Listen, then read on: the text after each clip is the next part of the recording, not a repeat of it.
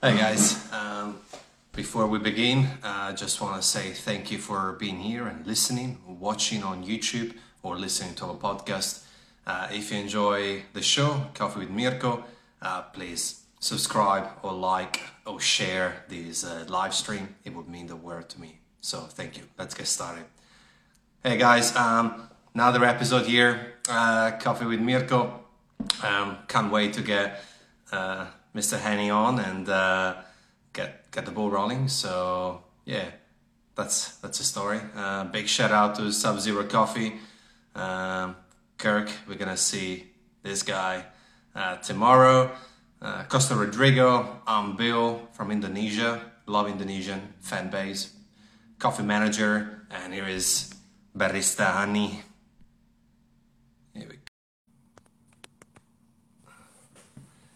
Let's see if the connection works because it's always. Yo! What's up, Barry? How are you? Fantastic. I love the. Oh man, that's a dope jumper. Fuck yeah. The local Canberra brand. Uh, one of my really good friends uh, made this. Big jumper. shout out. Yeah, Yeah, man. Yeah, yeah. That looks that looks that looks dope. How you doing, man? Yeah, really good, man. Been really busy. Um, just working heaps and uh, yeah, just trying to, you know, enjoy and take the best opportunity to uh, just have fun during this time. Uh, Yeah. how about yourself? Yeah, pretty good, man. I think uh, uh, it's been a it's been a very interesting few weeks that nobody you know nobody was trained up for. But just as we start a new job, like a, a waiter or a barista, we were not born to be in coffee, but we just learn and we ride the wave until we just manage to to get through the other side. I think that it's been a granted health and you know a minimum of finance for essentials. I think it's actually quite a good good time to self-reflect and do an inner journey and you know real you know self-growth and all of it but um nah but you know it's been good but hey. The show is also about you now you got those mad girls and a mad jumper i need to start lifting up my my game Yeah, damn, on You the gotta step it up. I gotta step it up. Um, so I guess for people gonna watch and rewatch and re-listen, um, usually I start off by ask what's what's been your journey to get to where you are. Your coffee. What's your coffee story? That's a good question. My coffee story. Um, Yeah. Yeah, damn. I think uh, so. I'm I'm 23 now. So when I was 11 years old, uh, I always really wanted to buy a bike. Um, so my family were not um, wanting to buy a bike for me. So they said, if you want a bike, you got to work for it. Obviously, not allowed to be working uh, at 11 years old. So I um, somehow managed to. I went to the a family friend's restaurant and I asked if I could uh, um, just do anything for money. So I used to wash dishes and uh, like uh, peel vegetables uh, for ten dollars an hour when I was uh, eleven years old, um, and Nice. up until I was about yeah. So I did that for like two years, and then I decided that I wanted to upgrade. So I uh, became a cook.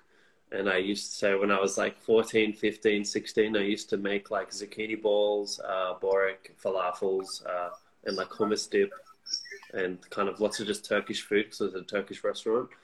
Um, so I would just be doing that and cleaning fridges and uh, floors and dishes as a as a job. And then again, I think when I was 15, I decided I wanted to upgrade again. Um, so I decided that I would like to learn how to serve people on the floor and make soft drinks in the bar. So I was making soft drinks and serving, you know, um, just bottled alcohol and stuff. So still pretty young here. Um, and then yeah, that's when I first got exposed to coffee being in the bar. Um, we used to make like one or two coffees a night, and I remember I used to get. Uh, I didn't really know I liked coffee then, but I used to get really excited when the coffee order would come through because I'd get to watch and learn how to make the coffee. So I think, like me as a person, I just really loved learning how to do things I don't know how to do. So the barista I was working with there, his name was Dom, and um, he could do latte art. and I was so fascinated by the fact that he could do latte art, which is pretty crazy. Um, and that was probably what like before latte art was normal as well. Like this is someone who's I don't even there was no videos on how to do latte art. There was no nothing, you know. Like it was pretty fresh. Um, and I remember just trying so hard to learn how to make milk, and he taught me pretty much, and I haven't changed the way I make milk even today. The way he taught me is still the same way I do it now. Um, and then, yeah, so after that, I was about to finish school and I didn't know what I wanted to do with my life still, 17 years old, uh, about to, you know, parents pressuring to go to uni, not too, didn't really want to do anything in uni, was doing, working as a casual at that uh, restaurant most nights making, and then I eventually obviously learned how to make coffee there. They didn't weigh coffee or anything, was using a very dark Italian roast. I didn't taste coffee or anything like that. Yeah, eventually ended up managing that uh, place um, when I was 17 out of school. So that's when I learned a lot of manage my management skills. All the people I was working with were like five, six years plus on me. So it was very strange when they had to, I was looking after the shop. That was a really good thing for me to learn. And then, yeah, you hit that point. I think I was like 18 and I was like, damn, this isn't it, you know, like I can't be doing this forever. And I wanted to open my own shop. And my favorite shop in Canberra is the Cupping Room. Um, very popular in Canberra and Australia. Um, still think one of the best cafes I know. I wanted to know how Cupping Room worked. So I knew someone who worked there and I asked if there was a chance I could, you know, start to work like one day a week. So I was working five days at my old uh, managing and then one day uh, at Cupping Room to learn how everything works. And then that's when something really strange happened. So I went, when I went there, I got served a coffee that I was told it was going to taste like blueberries. Uh, the seasonal milk blend at the time, and funnily enough, tastes like blueberries. So this really grabbed my attention. Um, and I was just like, how the hell is this real? I want to know more. Um, and I got invited to a cupping session the following night. So I went to the cupping session and I got offered, you know, the job through the cupping session. So I went there first before I got the job and then I tasted the coffee and I said, what the hell? Then they sent me to the cupping session.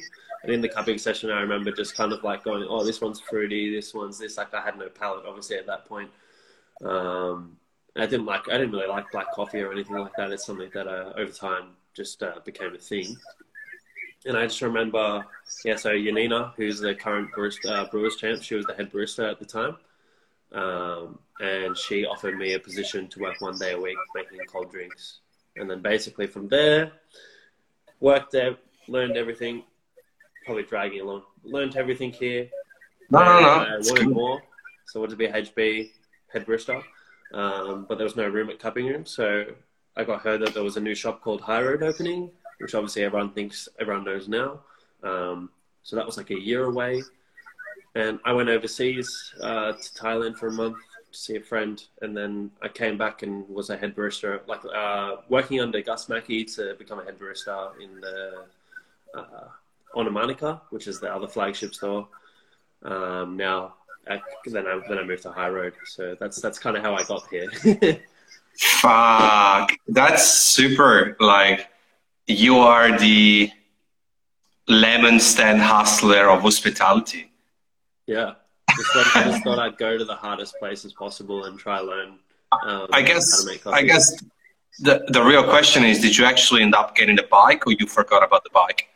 I definitely got the bike. Um, when I was a young pup, I definitely got yeah.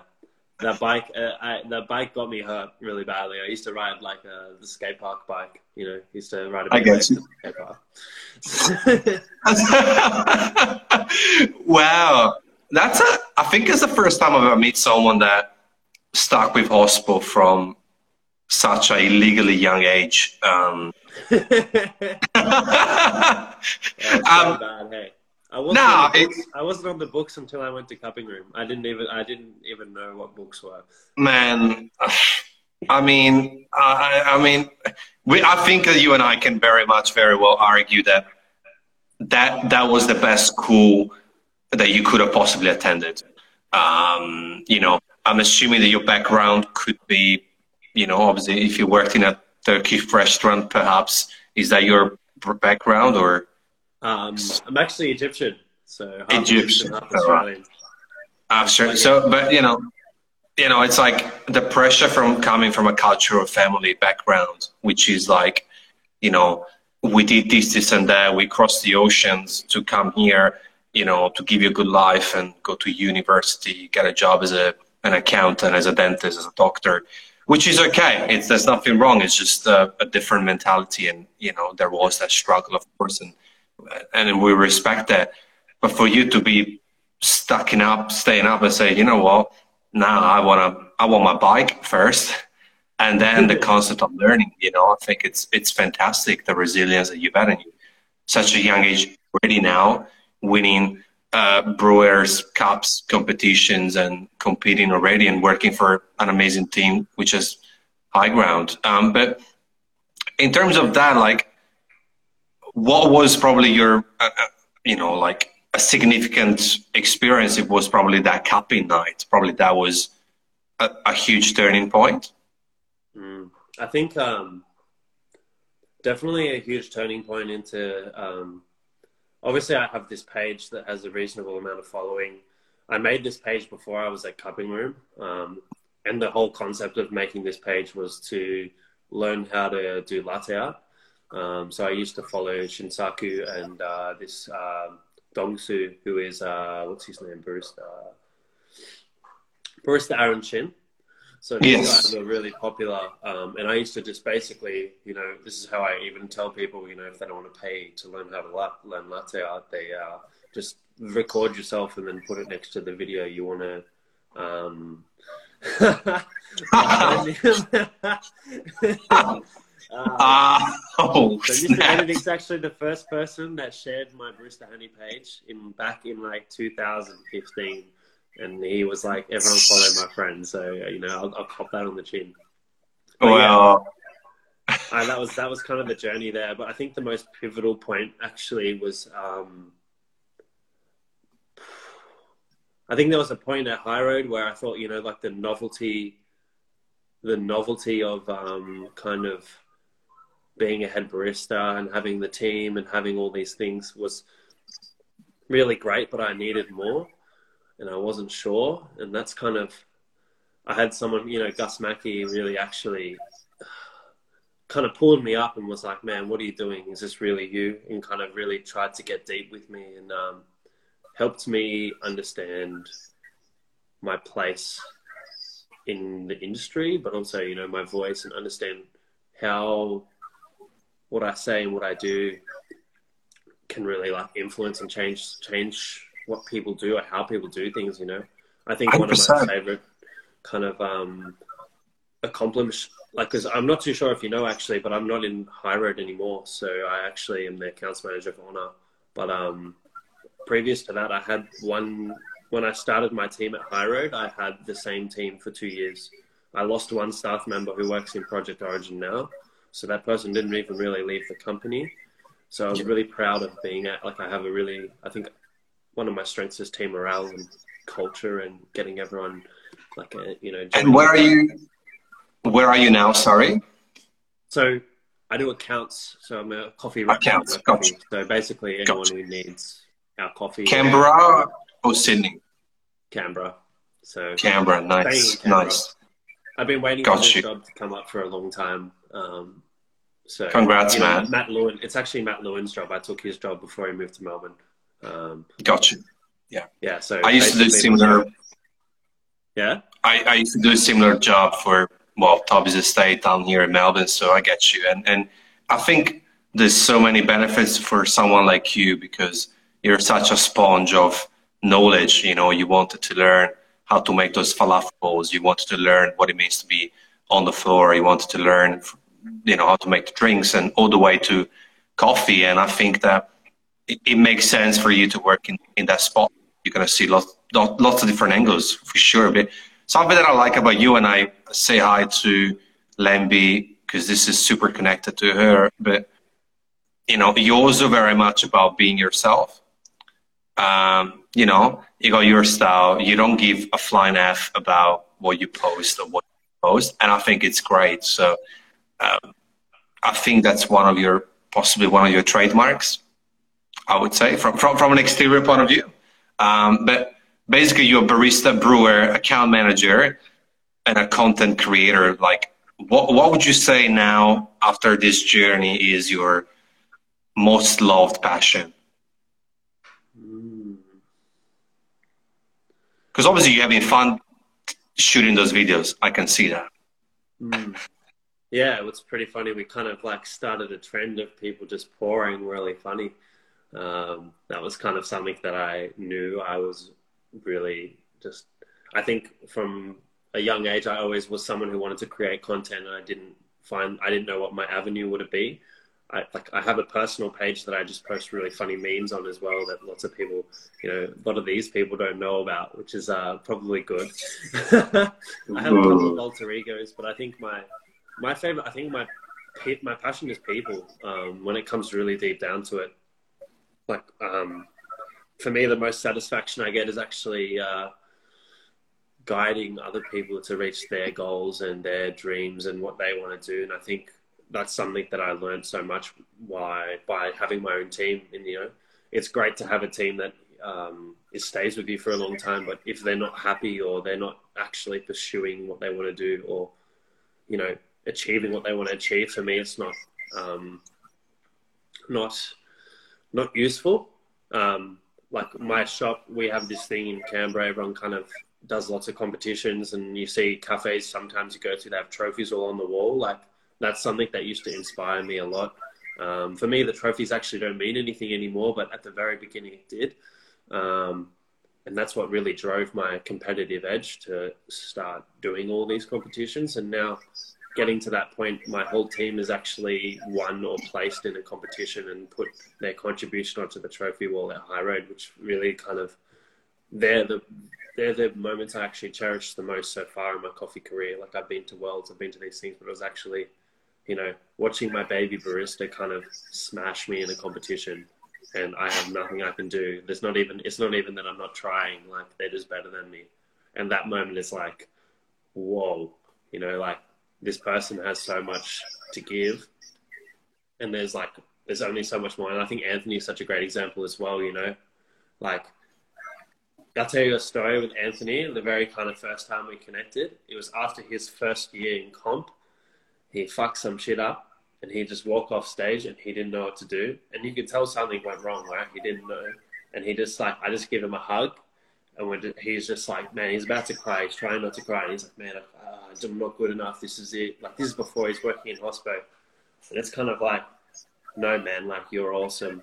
Like, we, like, you can do this. You can work together. And Anthony, even before he came to work for Isaac, he came to Canberra and we had a massive chat about him wanting to move into hospitality, and I said, "Man, you just need to do what you want to do," and kind of seeing him kind of progress through, and then also beat me in the Brewers, it's just like this is the best thing ever. Like I've I've never been happy for someone to beat me besides that guy, you know. you know I, I, no, it's beautiful.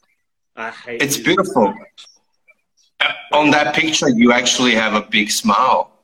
I've seen the picture of, of a trophy, and that that that smile is. a first first place kind of smile, and that, that this it makes it makes a whole lot of sense because if you actually look at the picture, you think because the trophies kind of look the same from far, you know, you kind of trying to guess which one was the winner. You know what I'm saying? And yeah. from your smile in that picture posted on Bean Scene magazine, I believe, I thought you were the winner, mm. which is funny. But I think I that definitely felt like the winner, man. I definitely did. Which, which but it makes a lot of sense because hopefully I wish I remembered the name, but guess what? It's a circle. I mean, the yeah. guy that taught you how to do latte art, you still remember his name, Don? Did you say Don? Yeah, Donsu. Yeah, yeah. Donsu. No, the guy that at the restaurant. What was his name? Oh yeah, Dom. Yeah, Dom. Dom. Well, guess what? Dom probably, possibly felt like that when you started pouring your first love heart, but not even in the middle of the cup. Mm. 100%. It makes a whole sense that you love it because you love the process. And this goes hand in hand with, with, with what I was asking next, which is, you know, I love what you just said, as well as your videos and your creativity, which make sense that go viral because they're so creative. Because you know, when you think that everybody, every, everything has been done in coffee content, you come up with some crazy idea. But I you're humble as fuck. crazy stuff I have to release, but I just I'm very anal with video editing and like uh, that's my I- other passion. And I hate when the video doesn't look good, but the content's great. So I have to make sure Bro. all of it's really good. so I have You to might- do it again. It's so dangerous. you might get in trouble. You might get in trouble with me, bro, because I'm pretty. I, I can get quite upset about this shit, bro. Who cares? Don't overvalue production, bro. I'll, There's I'll only- you, I'll send you a little sneak peek. I'll give you the sneak peek. I reckon it'll Bro, listen. a little bit. Listen to me, and then we go back to what people want to hear, because this is just you and I. Listen to me. Don't overvalue production. Period. I, I'm gonna say until the last day that I work on what I do. Like, you just will never know what will work, and there's only one element and one variable that decide that decide what's good or not, which is the market and the audience. That's it. Yeah. it so Yeah, release. But going back on the question, All right. All right. I know you know that's all right. It's all right. We'll get you there. Uh, um, well, I'll reach you later on the DM. But um, despite all of it, despite you creating a page to get the girls, according to Mr. Benedict, you strike to me humble as fuck. And I think that the new era and the new edge, it should be more about being a humbler than a hustler. Translation. I think that we need to cultivate a culture where being humble is more important because this whole hustle hustle culture has generated a lot of hate, a lot of envious, a lot of jealousy, and you would not have been happy that Anthony won. But really, the real winner was you on such a higher amount of level. So I think that it's extremely important. So was I, you know, you were probably very humble in order to have had a team to stuck with you for two years. Hmm. I think um, humble is one of those things. Um, when I was younger, I definitely wasn't very humble at all. Um, and there's definitely times even now I catch myself, and I think it's something to be accountable for. But um, for me, it's it's about being transparent, and I think it's not about it's not about like hiding your accolades or anything. I think we should be embracing, but I think it's all about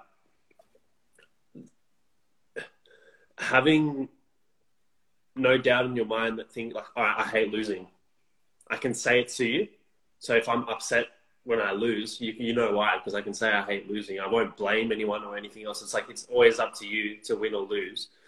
But being able to stay humble is kind of being true to yourself. You know, not you don't want anyone to kind of see that bad side. Like it's not everyone has a bad side, right? Like everyone has something they like.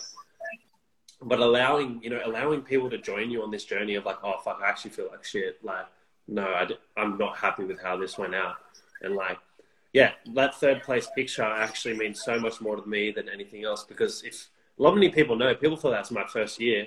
I actually compete three years. No one even knew. The first two years went so horribly that, and I had the same judge, Oliver James, and his feedback to me was that I was not myself. I was too scripted and I tried too hard. And I'm like, I don't know how, I don't know what that means. I didn't know how to fix that and he said that I was like a cardboard cutout and I wasn't myself. And I was really like, that was probably the most challenging thing in my whole life, trying to understand this feedback from him. And I actually got to that point where I didn't get humble and I thought he just didn't like me. And then now looking back on those videos that I have of me doing my com, I'm like, who the hell's this guy? It's me, but it doesn't look like me, it doesn't sound like me, everything different. This is a process of just growing up into I think being a human being. But Ollie was actually my head judge in this year, uh, last year's comp, and regardless of the scores or anything, after the after our debrief, he just like we locked eyes and he just hugged me and he's like, "You finally did it." And that was kind of my goal. The whole comp was actually, fuck, fuck what happens. I want to go to nationals for sure. Like that was one of my goals to go to nationals. And my other goal was to, you know, be myself and be happy with my performance on stage, which was both of those things happened. And I was like, this is the best. Literally, was like the best day ever. Like I nearly cried. Best outcome. I nearly cried because I was so happy. I was like, I've never been so happy of a like. I was like, I've never been happy of a third place in my whole life. Third place, I'd like third place five years ago. Me would have been like, damn, get the hell out of here, man. Go back and start training again. But this year it was just like, nah, that's fucking amazing, man. I'm so happy. Speaking, like, speaking, speaking of the devil, uh, Anthony just rocked up. My hero. Um, I just gave you the biggest raps of your life, man. You yeah, bro, you gotta rewatch this. you have to rewind. It is. you gotta rewatch this, bro. um, and whilst we're on the chat, and then I'll, I'll actually close up what you just said. Um, we got D Train saying that he will be happy to lose to you, and Barista SHM. I love any drinking fruits and water instead of cup of coffee this time of the day. Um, well, well, I think I was talking to Lem Butler. Uh, was my second or third episode, um, and we were talking about that. And he he wrapped he, he wrapped his head around it too quite quickly around the fact that those judges were there to help him. Um, and it took him hey, it took him seven years to become the USA barista champion. Um, you know, and it's such a hard work for what 15 minutes, and that 15 minutes define who you are. And and I, I was actually re-listening to him because I'm gonna start scripting those these interviews into maybe blog posts because I think people like reading. Not everyone likes watching and listening. And as I was re-watching the Lem Butler one, I stuck on that sentence a few times, and I, re- I rewinded because it was so beautiful. He said, "I understood that the judges were there not to judge me, but to help me. And then well, then he got fourth place in the world, I believe, the, in Dublin. Um, so whilst we're on competitions, so what's your current goal? Obviously, you reached the nationals. I suppose top three or winning the nationals. Mm. So funnily enough, like I set all these goals like um, before even the regional competition was ideally to be getting to the finals round um, of the competition. Again, my whole life's not riding on it anymore. So, funnily enough, you know, like the motivation coming into regionals was nowhere near the same motivation coming into nationals. Like, the funnily enough, it's actually lower, and not in a negative way, but me starting a new job and um, wanting to do the best that I possibly can be. A lot of my time preparing for nationals this year was actually spent working. Um, I definitely had my run through, and I was definitely as prepared as possible. But I felt like I didn't. It didn't feel the same as nationals, uh, regionals. Like regionals was like every day after after work, I was staying for four hours, and like, yeah, it was crazy. It was like my training was very crazy. I was ready two weeks before regionals. My coffee was frozen. My tasting notes were locked in everything was locked in. And we had a re- run through with Sash and Sam, and they were like, said it was the best expression of that Panama, the that farm their whole life. So it was like for me, I was like, holy shit, this is it. I've like, not that I'd won, but I'd already won at that point because I'd prepared to the point that I that everyone was so happy with what I'd done, and I had not told anyone. My biggest issue back in the day used to be watching what other people were doing and then trying to trying to copy them or trying to take as much as I can without maybe innovating on my own. And this is something Gus really helped me with in those those pivotal moments when he goes, "How about you just brew on your own and see what you can come up with with your own kind of innovation." So is a double-edged sword, right? You can get in your head, or you can be really motivated. So at that time, I was really motivated, and I came up with a brand new concept. And I'm still working on that concept, but it really changed the way I look at coffee. And I never would have got there if I was kind of just taking my two cents from every other brewer. I think it's a really great thing that everyone brews really differently, and I think everyone kind of achieves the same thing at the end of the day. Um, for me, it's about it's about the general customer. It's always going to still be about that. And it's about them understanding what we're doing because we go too hard. Um, I always I always slide a bit off track when I talk about these things. no, no, no, it's beautiful. It's great. Super good content. Yeah, I don't think I need to finalize what I said, but yeah, the, the motivation for competition, the goal was finals, and it still will be. And I think I'm going to come back even stronger because if I'm being honest, any brewers watching, if you are, I haven't done anything since they cancelled the comp because I needed to. I, my brain was actually not good. Like I wasn't in a good space. Competition does get the best out of you, but it also does um, change you a lot. You know, I was not seeing any of my friends, was not doing anything. I just told everyone like, sorry, no, comp, like, and you kind of get in this really weird zone where you just kind of like the only thing you focus on. Um, but I think the best advice I can give anyone is um, everyone practices differently. You need to find out what works for you and wh- when have you made the most progress and what have you been doing.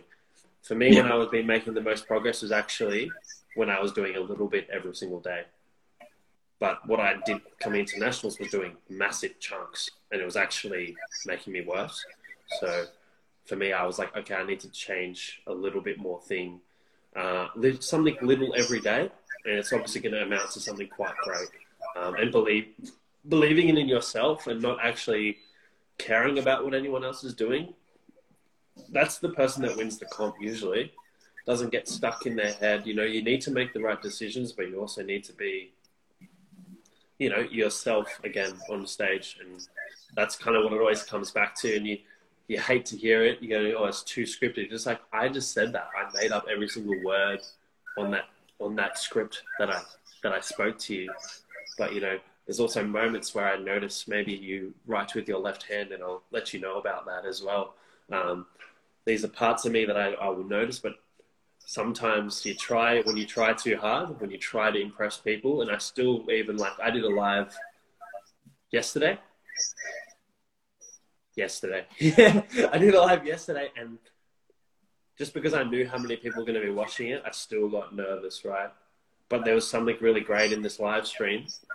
It's the first time in my whole life someone's recorded me do latte art, and I know people are watching, but I haven't shaked every single time someone records me doing latte art, I can't, I can't do it. And just to give people hope out there, to give anyone hope, the very first competition that I did was a almond breeze latte art comp in uh, Woden. This is like one of uh, probably my first couple of weeks at um, Cupping Room, and everyone thought I was gonna win. It was the worst feeling ever. I went there and I poured, and nothing came out of the cup. I poured nothing come out. I was so nervous. I didn't even texture the milk. And then I was shaking so much that I couldn't even pour. like, and this is like, I could already pour lots of things at this point, but I still can't. Yeah, when there was people in front of me, I couldn't, I couldn't do it because I, I, I think I was someone else that I wasn't. Of course. I mean, give yourself credit. You're, you're, you're a baby. You're super young. And, you know, I think sometimes we need to step back and remember where we came from. Um, it's about the marathon, not the sprint. You know, at the end of the day, look how long it took Matt, Matt Lewin to win. Look, uh, there's plenty of stories out there. And yet we are so conditioned by society to look, feel, be a certain way. And we do all have, to a degree, higher or less fear of judgment. Um, some people are uncomfortable in front of a video. Some people are uncomfortable about their voice, their looks, their skin, their height, their size, and whatnot. Um, and it's difficult. It's it's you know I think that the train mentioned something around health being more important than comps, and absolutely. Um, and I think there's no better time now than realizing how physical and mental health is important because you know in in a, in a global pandemic where there's literally hundreds of thousands of people in hospitals uh, millions, we give a lot of things for granted. But then there's a lot of people at home with physical health, but not in a good space mentally. And uh, and I think there's still quite a taboo in certain countries more than others. And you're super right. Uh, being yourself is really what will make you win the marathon. But winning the marathon is not what spot you get, but it's actually to get at the end of it. Because going back on the new concept of humbler versus hustler, you know, the hustler maybe is going to start making $100,000 a month straight away when, you know, the humbler makes a thousand. But after a year, the hustler is burnt out, fully burnt out on four hours sleep. So I think we lost a little bit of contact with nature and the importance of rest, the importance of mi- mindfulness and well-being overall. And I think you're right to be in the right zone. Do you know what I'm saying? Yeah, I, I'd say even like um, to go back to your humbler hustler kind of um, thing. A hustler kind of does anything that's possible and anything that they can, which maybe might not be a positive or negative thing um, to get to that end goal. Whereas a humble person might respect the process or respect, you know, respect that there's some things that aren't possible right now with your capabilities or something like that. And I think those things definitely, I think I've been adopting this kind of humbler mentality towards learning very much lately, kind of going, you know what, you know, fuck all. Like, I don't know anything. I'd actually, and this, and it, you know, it's a double edged sword again. Like, I kind of have that feeling where I don't know anything when someone asks me stuff about coffee. I'm like, well, don't ask me. But I'm like, well, I do know, I know. I've read, like, when we went to Sub Zero, it was a kind of very good feeling when people were querying me all these questions and I could actually answer them. Whereas sometimes I felt like I felt like I was getting interviewed when I was doing Sub Zero. Was uh, people? I was there. Yeah, like I was were, like, not even asking me about coffee. They were just kind of like interviewing, kind of like, how, like, why do you do this? Why do you do that? Why do you do this? And I was like, well, yeah, we're doing this because of this and this and this. And like, I got really nerdy with it, and I was like, okay, maybe I do understand what I'm doing. But again, going to something else completely off that, like, I started playing basketball recently, and I'm really bad. But I'm the kind of person that will pick the very best person that I can see here and then kind of like go, I need to I need to learn everything off this person. But I'm not going to do everything in my power. Like I'm not going to hustle him. I'm going to be humble and go, teach me how to do this. And I think, yeah, we're going I think- talk, what do you want to talk about coffee, dude? What do you want to talk about? I- got you, man. What do you want to ask? I think you might have joined a bit late. We're getting a bit Okay. this is this is coffee, but this is coffee on another level. And talking about coffee people, um, to be honest, to wrap to wrap that concept, I mean, I think many baristas out there should listen to 30 seconds that I've interviewed Scott Rao, and Scott Rao said, ultimately, I'm actually always wrong.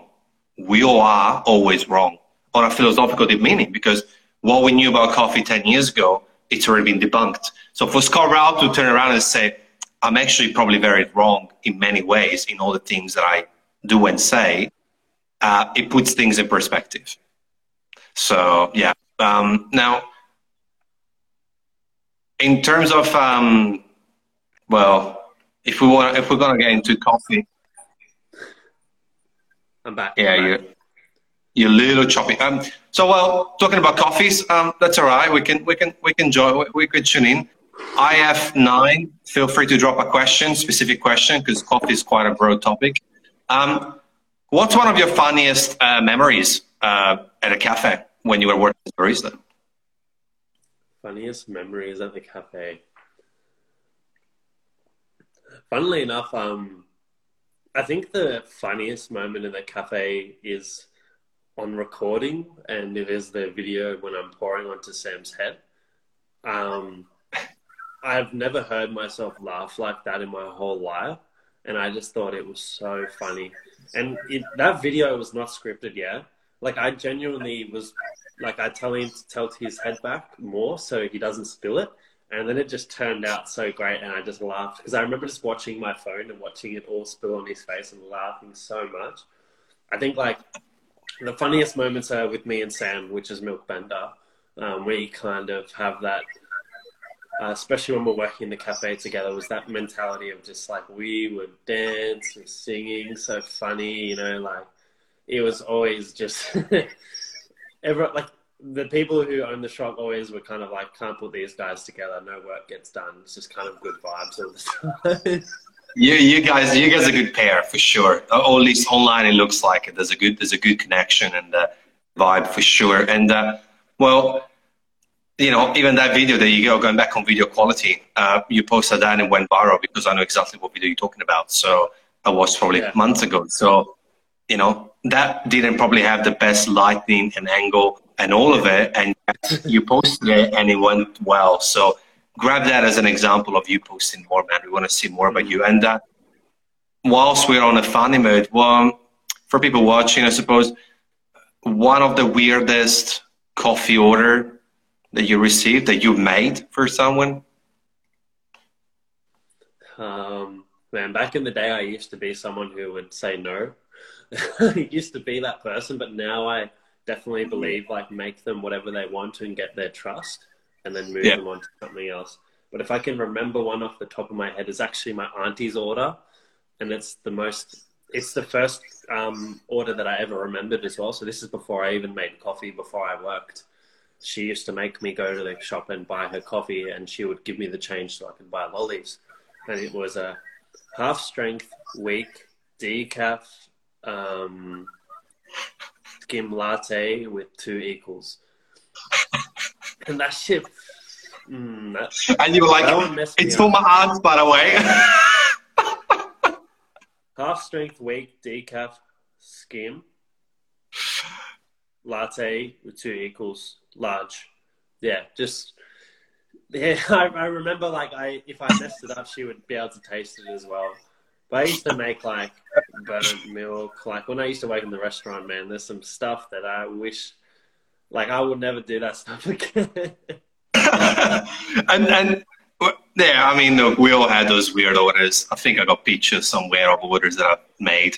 Uh, but I think going back on, on, on, more of a level, I think you you'd be a great question, great person to answer this. And uh, what because I think what strikes is that you're passionate about coffee. Okay, there is no two cents or two, no ifs or buts about it, and that's why it makes you happy and you stuck your ground. So, what would you say to the people out there stuck on that good, safe, uh, parents approved job, but they actually wanted to get into coffee? Man, this is a really good question. Um, what I would say to people who are not choosing a conventional career path. Um, luckily enough, my parents, you know, they were very pressuring, but the pressure was if you're going to do something, you have to be the best at it. Whether this is a good advice or not, I think I took that advice and I, I give it to other people. I think any artistic job or any, you know, TFP, modeling, all this stuff, you know, a lot of it's based on politics, a lot of it, but you need to be the best and put in everything you can at what you want to do. My parents didn't accept the fact that I was a barista for sure. Um, and it wasn't a bad thing. Like they definitely accepted me 100%, like they love me and everything. But maybe someone like my uncle, who was a doctor, was like, So, what are you actually going to do with your life? So, what are you going to do? And then maybe last year or the year before, like kind of all my hard work from those like nine, ten years that I've been doing in hospitality, I'm traveling every month, going to Queensland, going to Melbourne, going to Sydney, going to, you know, interstate, going to Wagga, going to. So I tra- start traveling, and then I start seeing my uncle lives in Queensland, so I start seeing him every couple of weeks because I'm traveling there for work. And then he goes, okay, so this job isn't just a bit of a mess around. It's kind of like, it's that it was a very good gratification that I'd kind of like, my family had finally accepted that I can make a living no matter what I do. And I think I would say that to not anyone who just does coffee, but whatever you want to do. Like I always tell people, that's just like, if you're going to do it, do it properly and be, be good at it, you know, and do the extra stuff, do the extra stuff that not all the other artists do and do like learn the other thing that other people can't do. Find your niche. Like that's kind of what it is. Like you can say my niche is pouring really funny stuff. That's what people know me for or having that funny vibe it's pretty funny because you, you see that funny vibe online, but then you meet me in person. he's like, "Why is this guy so serious?" You know, people find me think... intimidating in the cafe. They're like, "Fuck, man, why you, why do you care if this coffee ran 26 seconds instead of 28?" Because like, I do. You know, it's not that I wouldn't but that's my job. You know, my job's to quality control. So it's kind of like you can have those kind of what people what you see is not always what you get. So you need to. Of course, of course. And I, and I, and I, person considering that job or considering that thing that might be a little bit risky, you just. I know it sounds super cliche, but just like kind of send it and go for your dreams, kind of thing. But, and that's um, cool.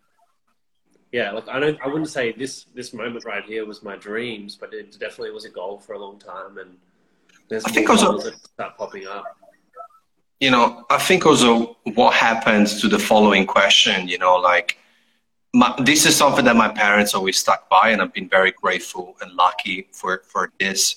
You know, sometimes you know I've made decisions in my life, like staying in Australia after you know I was seven weeks away from returning back home after nine, 11 months. And I told them cold turkey on Christmas Day. My brother was 12 then ended up writing an essay that his worst day ever in his life was when I told him that I would stay in Australia. Poor thing. Um, but you know, ultimately, whatever the conversation would go, at the end, my mom or my dad would ask the following question: Are you happy? And I think that's all it fucking matters. You know, these whole titles and jobs. And I got caught up too when I first was in hospitality, you know, it's like there's all rounder and then it's like two IC and there's supervisors, you know, floor manager, floor runner, head barista, junior barista. And it's like ultimately, no matter what you are, who you are, if you're happy, it doesn't matter what the pay comes out, if you can survive. And it doesn't matter what the job entails because guess what? Eight, nine times out of 10, every single job, it's about people. Yeah. And to be honest, you might be making an extra 30k a year. Probably half of that comes out of the tax. And uh, I think a lot of people that don't realize about hospitality is most hospitality people don't pay for coffee or drinks anywhere. Like I barely do. I really try to, but you know, it's just something that you just kind of learn to kind of roll with. Um, you get discounts, you get everything. It kind of all evens out in the end. Um, 100%.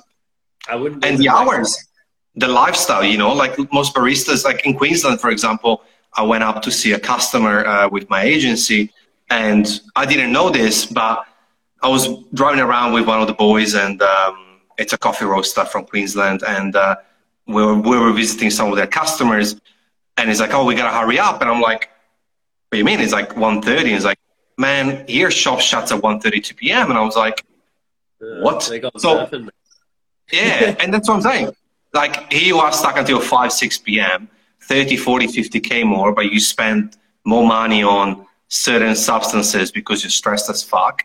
Um, you know you can't cultivate certain relationships and here you are barista. buy into the lifestyle though like you know 100% everyone's everyone's a consumer of something and i think the more money you make the more you consume.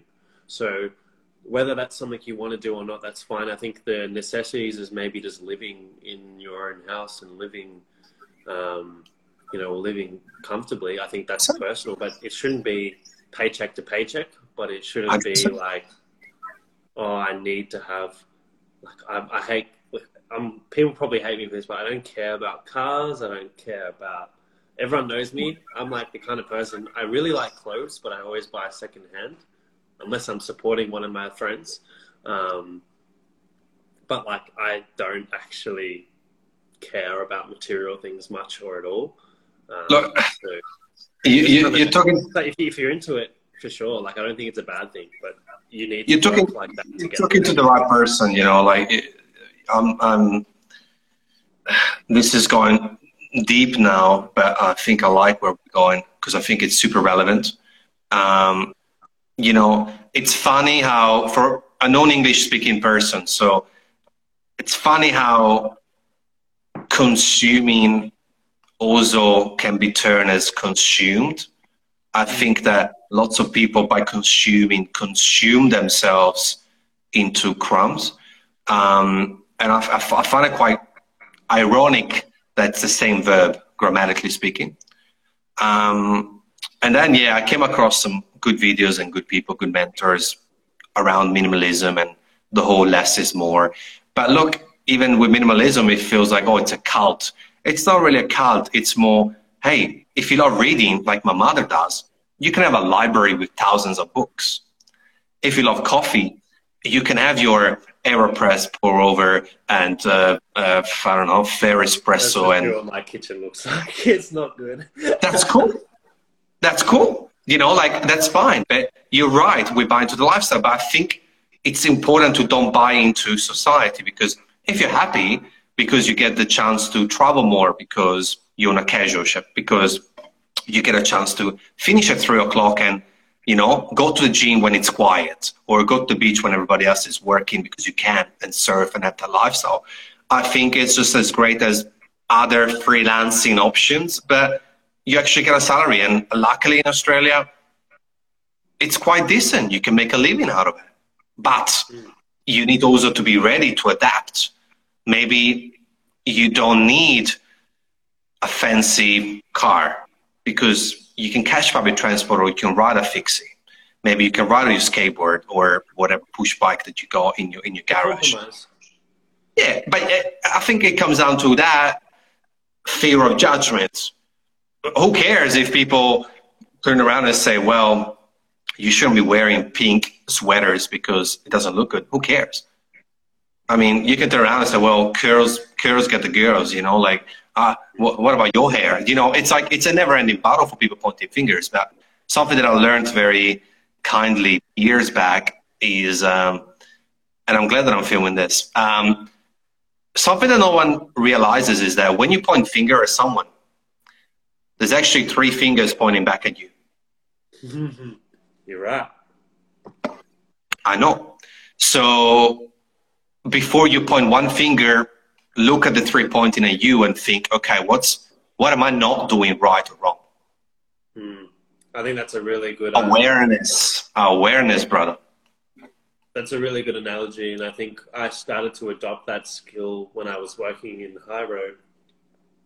Some things would always go wrong, and it would really frustrate me. I really like to run a tight ship, um, and I started doing this thing right. Um, where before, if I had an issue, I'd have to think of actually, funnily enough, three solutions to that particular problem, even if it's not my fault, right?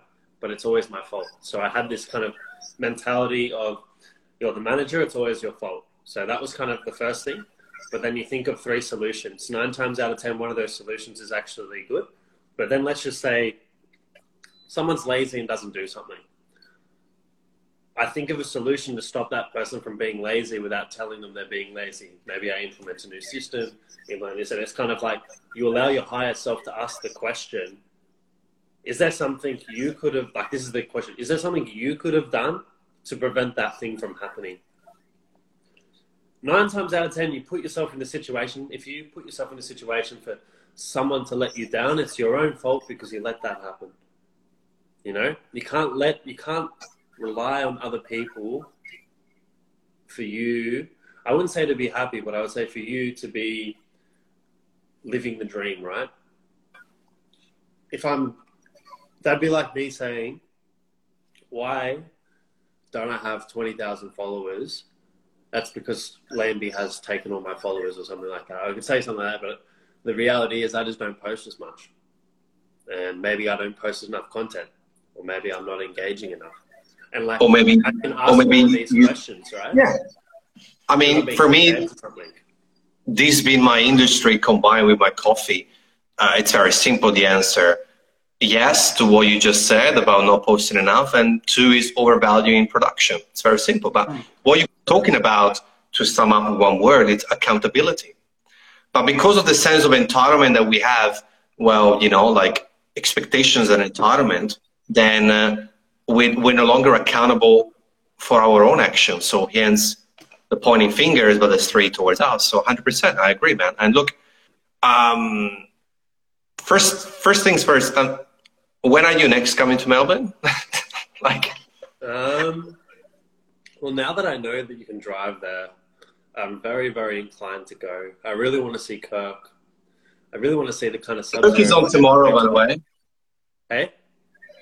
Kirk is on here tomorrow evening. Yeah, I know. Uh, we, we, chat on the phone often. Um, we're kind of in love.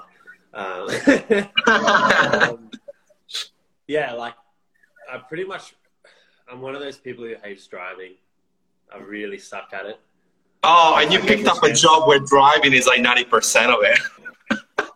That's the thing. I love driving in my hometown, Canberra. I don't know if you've ever been there, but there is zero traffic. All right, And all right. the longest time you're ever in the car is 15 to 20 minutes. That's not too bad. Yeah. Yeah, so like, I would cry if I had to. Yeah, let's do a road trip, Anthony. I'll I'll, I'll sit in the car with you, and you can drive, and we'll we'll go straight straight to this guy's house. Yes. yes. You can crush here. I mean, we'll make it work. Um, Coffee Melbourne yeah, cool. quite soon, so I'm definitely going to be going down there quite close to the time they open, or if when they open, um, just to support the team, and then maybe even make a few brews. Who knows? Um, Yeah, I, I love I love that no, that day that I yeah at Abacus it was good. Um, and I think it's all a small world, you know. Uh, Abacus is one of the guys and team that I look after. Um, and then you guys were there, and then you are here today, and Kirk was here. It's it's all connected. It's beautiful. Um, but fun enough, we talked for 55 minutes, um, which is crazy uh, it's always like this. This shit fucking flies, and Instagram shuts at a bloody 30 seconds marker. Um, so before it finishes, um, first of all, it's open mic in terms of if there's anything that you left off the table that you want to say, a plug in, whatever you want to say, please do. But also, what's next on Hani's Planet is usual my final question. mm, there's nothing.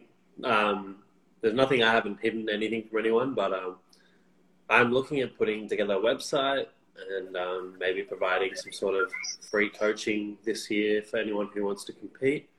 And I'm going to start making my. I do experiments every week, but I'm going to start be posting them online uh, on the YouTube. So I will be starting to pop up my content um, more, hopefully. Um, I find that that I'm really hot and cold. I need to actually just uh, not do it based off emotion, but do it more based off um, just having a bank of content and just kind of releasing it uh, one and one at a time. I'm probably the shittest out of all copy people in No. social media of posting. I Bro, reckon I'll you- post like could- ten times in a row in one day, and then won't post for You- six months. I know. Look, it's it's actually yeah, if you want, you can give me a buzz, but yeah, I'm very happy to jump on the phone. I mean, bro, yeah, man, definitely. I always, I always love getting help. get yeah, I'm please like, re, yeah, for real. But you know, pro, you know, you can document the process too, man. The how to, the story, your personal story, uh, storytelling, actual tutorials, uh, bloopers, and then you got infinite platforms: uh, Instagram, Facebook, YouTube, TikTok, LinkedIn, Vine, Byte, Twitter. Like, uh, that's okay. You're gonna get there, I'm sure. Yeah, but a lot of people have been pushing me to open up these uh, kind of accounts, and I open them, and then I'm like, ah. But I, I think it's more to do with time management. So I need to actually dedicate some serious time to make it very serious. And um, the website's Yep. almost done. I've been designing it myself. Um, Cool. It's more about just getting my thank yous and partners all put in with their right word in mind, and um, also deciding, you know, why is someone going to come to this page a little bit more as well? Um, what are they going to be looking for, and how are they going to find it? Um, so it's just a bit more of that, those things, um, asking the real questions. So I'm just not popping something up because I can, you know. I really do put a lot of thought into a lot of things that I do, but I also like shit posting. So you sometimes get just random stuff from me as well that I'm just like, I'm feeling good. I'm gonna put a dance video up on my barista page because I can. Because what are you gonna do? Hundred percent, man. No, for real. Like, there's there's people. There's so many examples out there in the social media world where people posted something that they were not going to post, and then that blew up. And it's not again about fame or again about numbers or likes and getting caught up with engagement. It's about hey, if you can make one person laugh, if you can teach one person how to brew, and now it's bloody 27 seconds, you're winning. Like Anthony wants. So anyway, I hate it when it cuts at 21 seconds.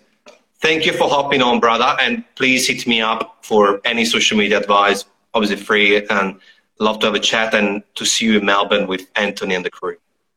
Yeah, man, we'll link up soon. Thanks so much for having me, um, and thanks everyone for watching who checked in. Shout out to SHM.